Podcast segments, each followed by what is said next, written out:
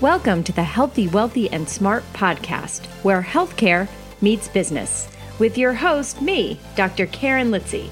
And just as a reminder, the information in this podcast is for entertainment purposes only and is not to be used as personalized medical advice. Enjoy the show. Hey, everybody, welcome back to the podcast. I am your host, Dr. Karen Litzy, owner of Karen Litzy Physical Therapy, located in New York City. On today's episode, I'm so happy to have the wonderful Dr. Stephanie Weyrauch back as the host of today's episode. And she is interviewing Dr. James Denisar-Green about rural healthcare. Dr. Denisar-Green shares his background and experiences growing up in Montana and his journey through medical training in both urban and rural settings. They discuss the challenges and rewards of practicing medicine in smaller communities and highlights the close knit nature of these communities. A little bit more about Dr. Dennis Er Green. He's a dedicated medical professional with a di- diverse range of clinical expertise, including general preventative medicine, maternity care, and graduate medical education. He currently serves as an attending faculty physician with the Federally Qualified Health Center and Associate Program Director for a Family Medicine Residency Program located in Billings, Montana. He provides full spectrum care in multiple settings, including outpatient, inpatient, adult, pediatric, and maternity care. He completed his residency in family medicine with the UNLV School of Medicine and holds a PhD in cell and molecular biology as well as an MD from the University of North Carolina. He has been recognized for his achieve- achievements, including the 40 Under 40 Award from the Billings Gazette in 2023 and the Resident Teacher Award from the Society of Teachers of Family Medicine in 2019.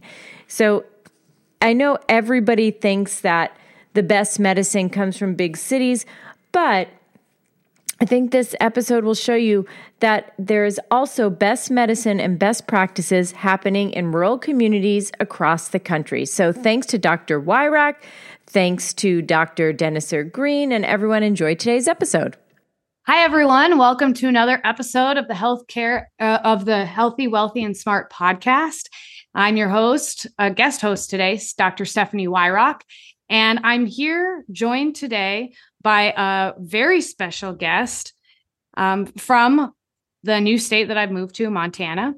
Um, we're joined by Dr. James uh, Denisar-Green, and he is here to talk a little bit with us about healthcare, specifically rural healthcare. So, uh, Dr. Denisar-Green, if you could just kind of talk a little bit about yourself, give us a little bit of background and how you ended up in this wonderful city of Billings, Montana. Yeah, thank you, Stephanie. I'm excited to be here. Um, my name is James Denisar-Green. Um, I'm an MD PhD by training.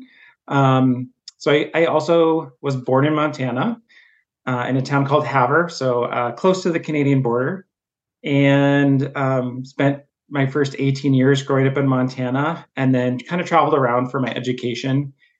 Washington State for undergrad, University of Chapel Hill for med school, back to the West Coast, um, UNLV for residency training. And so I've really experienced healthcare both in urban centers as well as as well as rural settings, um, both growing up, but then just in terms of my training, uh, going into rural training as a family medicine provider.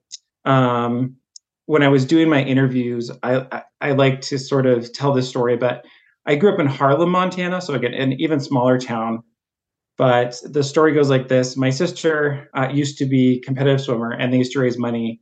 They sold a calendar for the town for Harlem, and in that calendar, everybody's birthday in the town was on that calendar to describe how small the town was, but also how close knit the community was in terms of growing up in a small community, um, and then growing up in learning about the practice of medicine and then how um, challenging sometimes that can be working in a smaller community.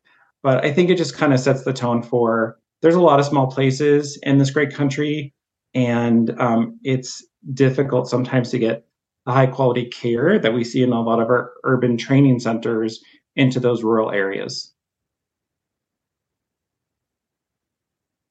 You did a lot of your training. You did a lot of your training in the Raleigh Durham area. Um, yep. So you were surrounded by academic medicine, all the resources that a person could possibly have.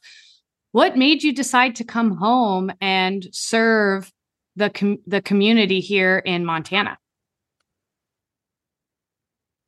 A lot of it is, you know, heartfelt and seeing just the need. Um, I think again, growing up in a rural community and not having that access to care, having limitations, particularly in terms of specialists, and just um, making those barriers less. Um, so I think it was very personal for me. Um, again, I in my training as an MD PhD, there's a lot of emphasis on trying to specialize, trying to balance both um, a clinical career as well as kind of a research career. And the more I got into research, the more I felt like it just wasn't the right skill set for me in terms of where I came from and who I was and what I wanted to do. And I wanted to have, you know, longitudinal relationships. I wanted to grow and know those communities. And so I am very appreciative that I was able to work in these amazing academic centers. But I really think the place that I could make the most change was coming back to some of these rural communities and also being a voice that these rural communities have real challenges, the same challenges that urban centers have, um, but that we need providers there who are committed to that and then also training the next generation. Tell us a little bit about the patient population that you see here in Billings. Yeah, so um, I'm a faculty physician here in Billings, and I work for a federally qualified health center. And what that means is basically we work within a clinic that has a lot of support services um, in terms of meeting um, disadvantaged populations, both racially, socioeconomically, um, here in Billings. And so, particularly in Montana, uh, we have seven reservations. We have a, a large number of tribes um, that come to Billings and kind of use it as a hub, as well a lot of Eastern Montana that uses Billings as a hub for a lot of their specialty care. So we kind of sit at a nexus between a lot of primary care for the underserved here locally in Billings, but we also kind of serve as translators between some of the specialists that uh, work here in Billings and um, smaller communities that may have only really worked with, um, you know, maybe one provider in town, whether that's a family physician, um, you know, like a PA or a family nurse practitioner who kind of really knows the community and trying to trying to help them, particularly in the hospital setting. I know that one of the interests that you have as a uh, family medicine provider is in OB and mm-hmm. delivering babies. And yeah. one of the issues for our listeners that don't know here in Billings is that we do have a significant shortage of OBs in this area. So tell us a little bit about your experience as a family physician trying to kind of fill this gap and help women who potentially are having a difficult time getting into an OBGYN's office? Yeah, so um, family medicine is is designed to really be a jack of all trades specialty, but part of our scope of practice does include obstetrical care, um, particularly around low, you know, lower risk deliveries, um, and part of our training is really to fill that that aspect in rural settings, in particular, where it is hard to find, you know, maybe a provider or an OBGYN to have enough throughput to really make sense to have a full OBGYN. So um, family practitioners as well as midwives, we work a lot with midwives and are great partners in terms of kind of low risk care, um, kind of help fill the gap where if OBGYNs, um, you know, t- typically migrate to larger centers or they kind of have a very busy practice in a rural setting, um, but they're kind of always on call, and that's that's a difficult lifestyle for a lot of OBGYNs. It's similar though for a family practice, right? Because if you're doing low low risk deliveries, like I did with my rural training in Northern Nevada, um, you're kind of always around and available. You know, you have hopefully a few partners that can help cover, but that's really kind of the the service and the calling of doing obstetrics in a rural setting really wherever you go, whether you're family practice trained or OBGYN trained or midwife. You had mentioned that you're a faculty at the health center that you work at. So you guys have a residency program. Can you tell us a little bit about what it's like training these young physicians to become rural healthcare providers, kind of the focus of your training, and how you help them, you know, if there is a specialty area that they are interested in family medicine, how you help them get to that point. Tell us a little bit about this res- the residency and the residents that you work with. Yeah, so um, for folks that aren't familiar with uh, family medicine, but really physician training in general. So you finish med school, so you do four years of med school, and then you kind of have to figure out what specialty you want to go into. And so, family practice, again, kind of being a jack of all trades, we have a very broad specialty um, in that we do probably 80 to 90% of primary care, right? So, we're kind of entry level. If people need a stepping off stone to a specialist, um, and a lot of care coordination and management. So, the family medicine training includes another three years of residency uh, in order to be board certified. And so, to be board certified, you have to complete three years, and that's going to include a balance of pediatrics, outpatient, inpatient obstetrical training, as well as a number of you know experiences in subspecialty training, so ophthalmology, musculoskeletal, ortho, cardiology. So you're gonna again have exposure to a broad swath of medicine, so you can understand what kind of the next step is, even if you weren't trained to do that next step. So we're not surgeons. We don't we do minor procedures, but we don't do major surgery. Um, and so part of that training is that's kind of the apprenticeship model. And residents are here for three years and really working on translating that medical knowledge from med school into actual practice, right? And so um, the art of medicine is understanding there's a lot of systems factors, right, that affect how we practice medicine. Many states, particularly in the last few years, have changed laws in terms of reproductive access. And so we're trying to manage and figure out how does that affect our patients? How do we get them the care that they need? Um, we work within systems where Medicare and Medi- Medicaid rules for each states are changing. How do we get the patients the access and the care that they need? Um, sometimes support services. Again, we live in Montana. It's a very geographically spread out state. Transportation can be a huge issue, just trying to get patients to their appointments where they need to be, or even some, some of the patients that we see in our center don't have phones. So we have to really think about how do we make sure they're coming back for their appointments? How do we make sure that they're getting to their specialist follow ups? Um, how do we give them the tools to be successful to navigate this system? Where in again larger urban centers and um, you know kind of west versus east coast, sometimes you may not even think about these things. I think that you make a really interesting point as to, you know, like things like the challenges like transportation, not having a phone. I mean, even in an urban area, even though there are underserved people in an urban area, there's always some type of medical transportation system that people can call. You know, if they have the ab- ability to do Lyft or Uber. I mean, I had to book a Uber in advance like a week to get to the airport the other day here in mm-hmm. Billings. So, you know, those things that we kind of take for granted in an urban area may not necessarily be around in a rural area.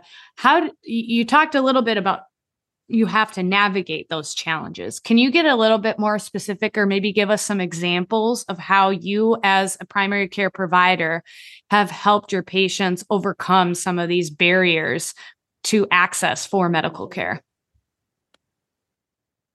Yeah, so I think the first part of that is just acknowledging we work um, again as a team, and so whether um, so I'm very fortunate because I work in a federally qualified health center that I have a team that helps support me. Um, if you're like a solo practitioner, you know, in Eastern Montana and trying to figure out with a medical assistant, it's really first identifying and knowing your community and the resources you have available. So a lot of this is just understanding the system you work in and what's available and what's not. So where we're we're at here in Billings, again, I have a lot of support services. So the care managers, you know, they understand all the hoops about getting transportation. So we can book taxis and Ubers and Lyfts if we need to. But there's the knowing that 24 hours ahead of time, right? That we have to do all the paperwork and get it approved um, for Medicaid. Um, you know, we used to ha- we used to have a program in terms of getting patients phones, and again, just as you know, programs come and go, grants come and go um, sometimes that money is there and sometimes it's not. So it's really about pre planning. Can we get them, you know, what communication do we have? Sometimes we have to put friends' phone numbers in the chart. If they're, you know, unsheltered or homeless and they're living at the mission, sometimes we put the mission's phone number in the chart, right? That's kind of like a telephone game of, hey, this patient is currently staying at the mission and they're homeless, and we need to make sure that they're going to show up to get picked up to come to their appointment. Those are some uh, really good examples of how you overcome some of those challenges. I know that um, when I worked in rural Minnesota, we would have patients come from like a two hour radius to come to our physical therapy clinic. And mm-hmm. uh, now here in Billings, because I've realized some of the transportation issues people have, you know, I've decided to go see patients myself to them because again, it you never know, you never know with the weather, you never know mm-hmm. with uh, the type of transportation that they have. So um, it sounds like having the support there has been essential in making sure that you guys are able to see those patients. And not only do you have that support staff, but you also have to rely on other providers to help serve these mm-hmm. patients. So how do you as a how do you as a primary care provider collaborate with other healthcare providers to make sure that these patients are following through to make sure that they're getting the health care that they need because that's got to be another big barrier in with the population that you serve. Yeah and again a lot of this is you know um, relationships and and kind of building community equity with other healthcare partners right? So i can think of a patient who um, i've been working with for the last couple of years. Um, he's had a couple of falls. Um, you know in, in the past he's kind of struggled with alcoholism and he's been you know greatly sober for two years but he's had a lot of falls and really kind of messed up his knees so he's now um, I think six months out of a second knee operation. And I remember um, because of his alcohol use, he had a really hard time just remembering his appointments. And so I would be regularly on the phone being like, you know, to the orthopedic surgeon, being like, you got to handhold this guy. Like, I know this patient. You got to really explain stuff to him. And then, you know, getting him into physical therapy and saying, no, you really got to go to these therapy appointments. We got to strengthen this knee. You know, all your ligaments are super messed up and you just got to go in and get some strengthening. And so is a lot of hand holding, a lot of encouraging, a lot of reminders, and and again, kind of pushing on our partners to say, this isn't going to be your standard patient. You can just book, set the appointment, and kind of forget about. There's going to be some nuances to how you're going to think about this guy. And and again, from a physical therapy, from a orthopedic surgeon perspective, they got to think through you know getting a good outcome and how are they going to adapt their training to getting the best outcome for this patient. That is definitely a challenge. I think especially as a physical I, I, can appreciate this as a physical therapist because you know sometimes you have to come to appointments two times a week which you know it sounds like that your patient had a challenge is challenging enough for him to go see his orthopedic surgeon which those appointments are so interspersed and, um, you know, there's always this struggle, I feel like, as a healthcare provider in handholding our patients, but yet also giving them the res- the responsibility for their health, having them be responsible for their for their health. Yeah. And thinking about how these social determinants of health kind of affect that pull that we feel from each side. How do you, as a primary care provider, deal with this conundrum that I think all of us healthcare providers face in the hand holding so that your patients are actually following through and the responsibility that people sh- should take for their health man that is a that's a life that's the art of medicine that we work with our residents on um, i think you know it's really a case by case basis i i try to approach patients fairly, right? So when I'm thinking about um, my approach to patients and you know you know evidence and you know quality of care, I'm really starting out with the, the you know this is the things we know work well, and the, these are the things that that we know don't have great evidence. And for you, you know, I think this is what we need. But then getting in the social determinants of health, you know, if I'm saying, you know, if I can squeak out a little bit benefit with a sixth medicine, or can I really think about, you know, what's the biggest bang for our buck? If you're having trouble remembering to take your medication or or you know the extra three dollar copay um, is is a barrier for you. You know what's the biggest bang for your buck? And really we call it patient centered right? But we're really kind of negotiating to say you know this you know if you are in a huge academic center these are all the things that you should take. But i know you well enough the last year we've struggled to to to do that. You know what are the things me as a provider am really trying to say i really want you to take this. I really need you to do this because we know this is going to be a good outcome for you. And then just kind of negotiating from there you know what's feasible for some of those social determinants of health. So if they have to you know um, sometimes insulins can be tremendously expensive and it can vary by pharmacy. And so this is another thing from like a primary care perspective you know. If you're using you know retail pharmacies you know versus a 340b pharmacy versus a hospital pharmacy i have no idea what the cost of those medications are but the the steps to have to send different medications or mail order pharmacies to different places you know to try to help my patient do the best that they can to take you know the medicines that i think that they need. Um, it can be a lot of work but it's also very rewarding to to see the benefits you know to see them get their a1cs down to really see them make that progress maybe in terms of weight loss. Um, but yeah it is it is a maze and it, it is the art of medicine of trying to to meet them where they are and what their specific case is. I think that's a great point. Meeting patients where they are and going from there. Because I think the hardest lesson I learned as a young physical therapist was that not everybody is ready to get better yet. And it's mm-hmm. not your fault as the provider. And that's okay. If they're not ready, you have to give them what they will take and go from there. And I think that that is a lesson that I, if I were to go back in time and tell my younger self, like, this is one thing that will keep you, that will keep you up at night if you don't learn this, that would be the lesson that I would take. And I do think that it does take practice, it takes experience, and it is definitely an art because um, if patients, you can't force anyone to do anything but patients mm-hmm. still want to be heard. And if they feel mm-hmm. heard by their providers and they feel like their situation is understood, a lot of times moving that needle gets to be a little bit easier than if, you know, you just take the authoritative approach like in, like old school mm-hmm. medicine basically. Yeah. Yeah. Yeah, we uh, we had a lot of lectures. We did a lot of social determinants of health um, in Chapel Hill and talked about you know the, the nature of paternalism and us kind of t- telling the patient what to do. And really particularly in family medicine primary care we're really we really try to focus on patient centeredness and informing patients to help make the best decision right? We're not telling them. We really want to empower them to help them understand you know you know we want to we want to help you quit smoking. You know there's lots of reasons why.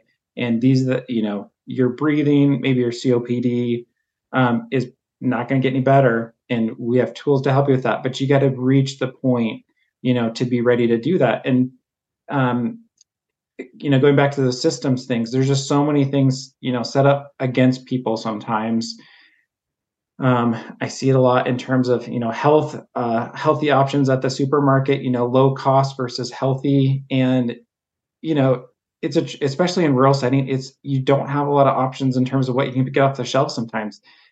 I remember when I was in Northern Nevada and Walmart was our biggest grocer, right? So you're kind of stuck with what they have to offer and you got to make the best decisions you can. So, uh, yeah, it's meeting patients where they are, trying to help them understand, inform them with the best medical evidence you have, and and um, and really investing in that relationship. I think if you lose a patient's trust, it is so much harder to be their provider if you don't have their trust. Even if you agree to disagree, you got to at least help them feel like they're being heard. Yeah, I love that. You know, you mentioned uh system like it seems like sometimes the systems are all against us when it comes to healthcare. How, you know, this is kind of I'm I love advocacy. I'm you know, I do a lot of advocacy work, but what type of advocacy work have you done or do you um see your uh colleagues involved in in the family medicine realm to try to overcome some of these systemic barriers that uh, that patients face in our U.S. healthcare system? Uh, yeah, I so I think one of the biggest things, um, you know, when we we came here to Montana was really about around COVID uh, vaccine hesitancy um, and just trying to have a clear, consistent need to be out there and talk about the need for COVID vaccines. You know, the, even the need for flu vaccines, pneumonia vaccines.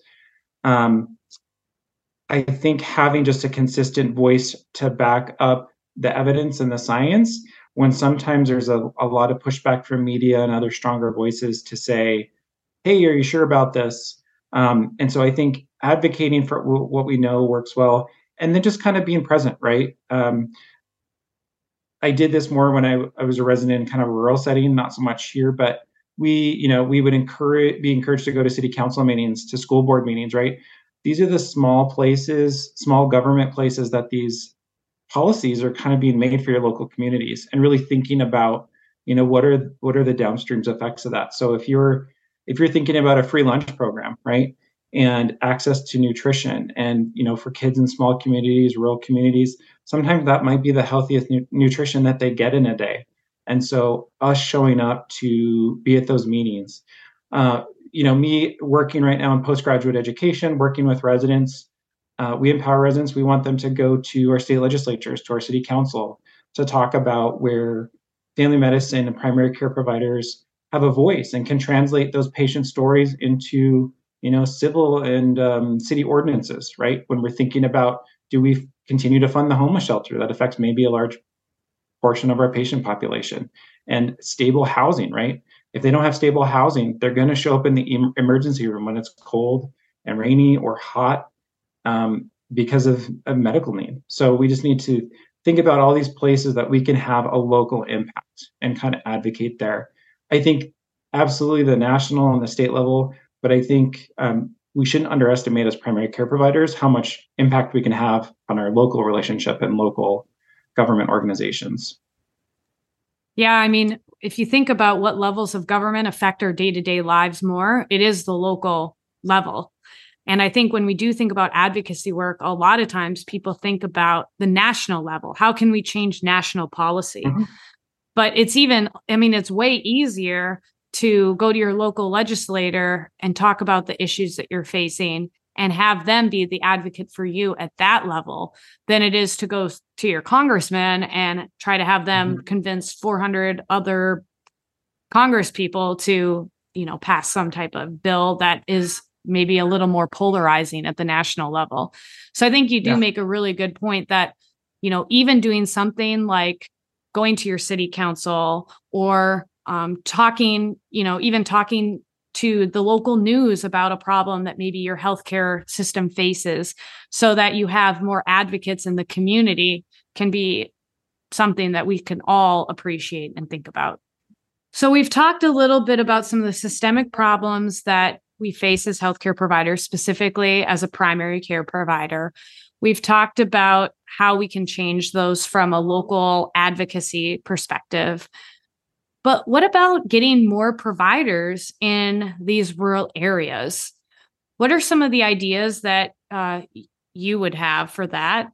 How do you guys recruit people to a rural area like Billings, Montana? And what could potentially other healthcare providers do to make sure that we're serving this population? Yeah, I um, I think kind of going back to even um, some of the policy changes that I do think have been really helping on a national level. So um, again, I did a rural training track, which basically means I did kind of my first year in Las Vegas, but then moved to northern Nevada to finish out the rest of my training in a in a small town called Winnemucca. And um, I think the advantage to those sorts of trainings is the residents. Uh, you're getting your training in those local communities, getting to know those systems, understanding what that job looks like. And so there's been a big push nationally over the last couple of years, particularly Midwest and Western states, who have really seen the success of recruiting and re- um, retaining family physicians and other uh, rural providers to those communities by incentivizing those training in those rural locations. So I think that's actually been one national program that's worked well. We continue to grow those programs.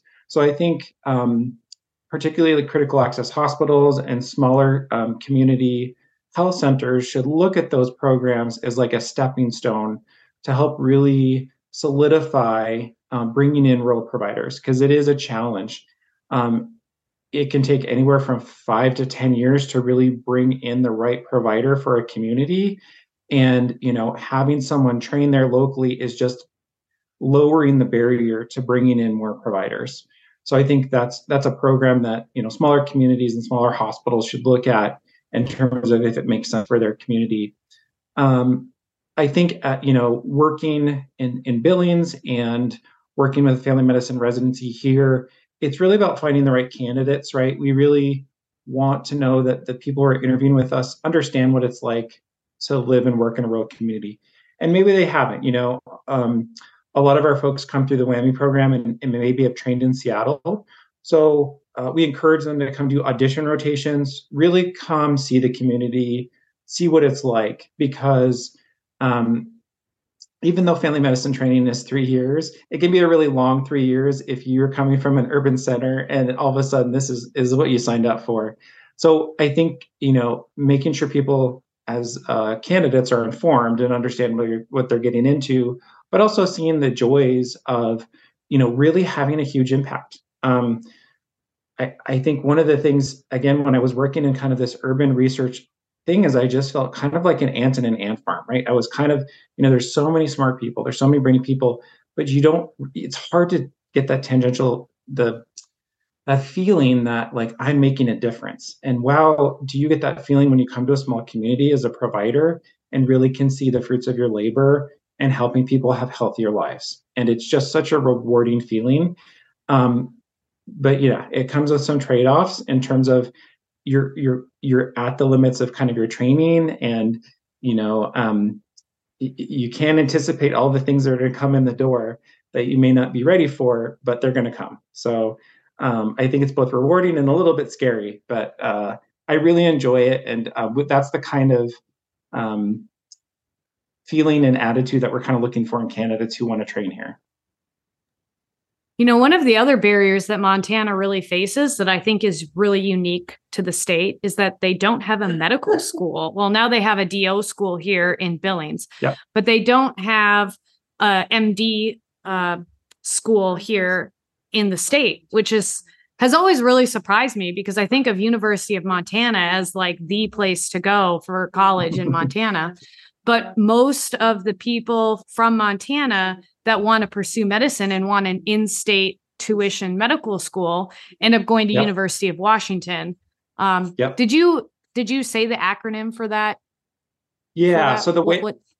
So the WWAMI program. So it stands for basically this this Western Alliance. So um, yeah, it was kind of a unique, you know, multi-state solution. So um, so WWAMI stands for Washington, Wyoming, Alaska, Montana, and Idaho. And it's a multi-state kind of collaboration where the states um, kind of pay into this fund. And so the University of Washington as the hub is basically looking at students within those states and saying, if you apply to our medical school, and again, this is an allopathic MD school, you know, we will kind of have preferential treatment to consider you as an applicant. So rather than investing in a complete medical school and all the costs that come associated with that, that's where it has been um, fruitful for some of these states. But again, as Montana has grown, you know, now we have a larger medical need and uh, we have osteopathic medical school um, here in Billings now that's seen that need and is growing with the state of Montana. So I think that is another great thing for Montana to see um, an expansion of providers being trained here in Montana and will hopefully stay and work here. And they, you know, the research says that people who are trained in this trained in the state and are more likely to stay or to come back to the state where they were trained at. And I know that my husband graduated from medical school in North Dakota, which is where we're from. And the medical school there has over 50% of the class ends up graduating and going into a residency program that is prime a primary care field so they really emphasize primary care in that medical school and many of them do end up returning to north dakota but in order to have those healthcare providers come back you have to make sure that you're funding the school you're mm-hmm. providing these physicians the resources that they need and like you had mentioned some giving them some incentives to come back and serve their communities because um, if the incentives aren't there or the resources aren't there it's going to be really really hard to maintain that healthcare infrastructure yeah and i think that's the part where local communities can really think you know not just the health centers but really think about you know who is our competition when we're trying to bring these providers in.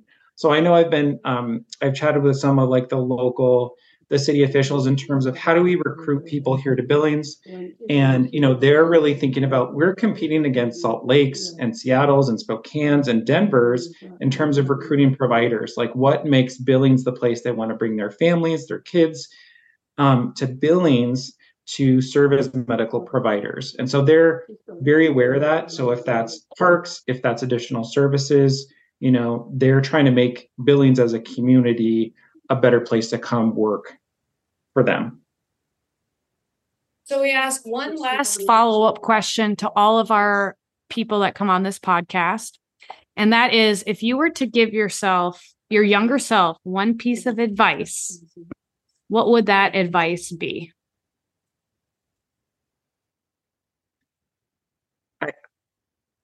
I, you know, I had um, I had a lot of challenges. Again, I think coming from a rural state like Montana and really transitioning into like these larger urban training centers.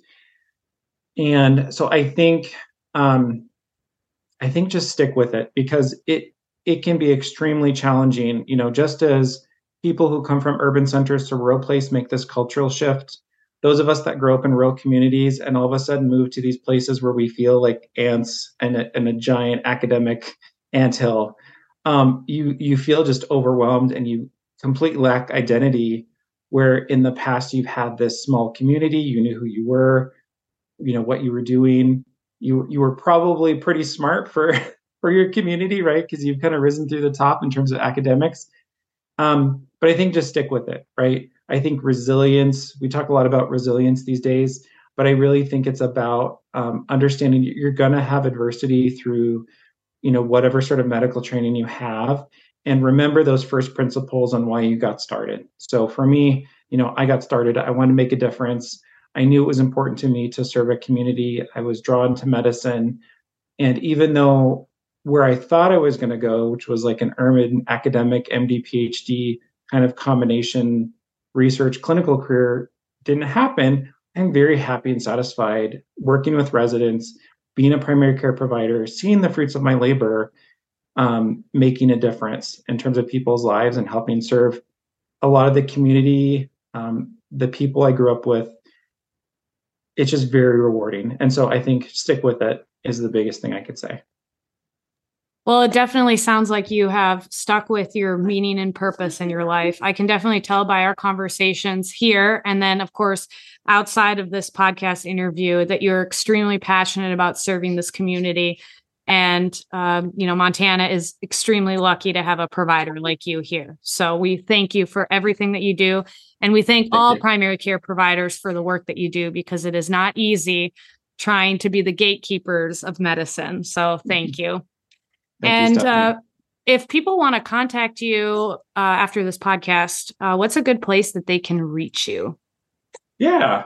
So my email is mudphudgreen. So that's the MDPHD. So it's M U D P H U D green at gmail.com if they want to reach out to me. And we will put that email in the show notes so that you guys have access to that. Well, thank you so much, James, for coming on this podcast with us. And thank you for everyone to, for listening. And remember to stay healthy, wealthy, and smart. We'll see you next time. Thanks for listening. And don't forget to leave us your questions and comments at podcast.healthywealthysmart.com.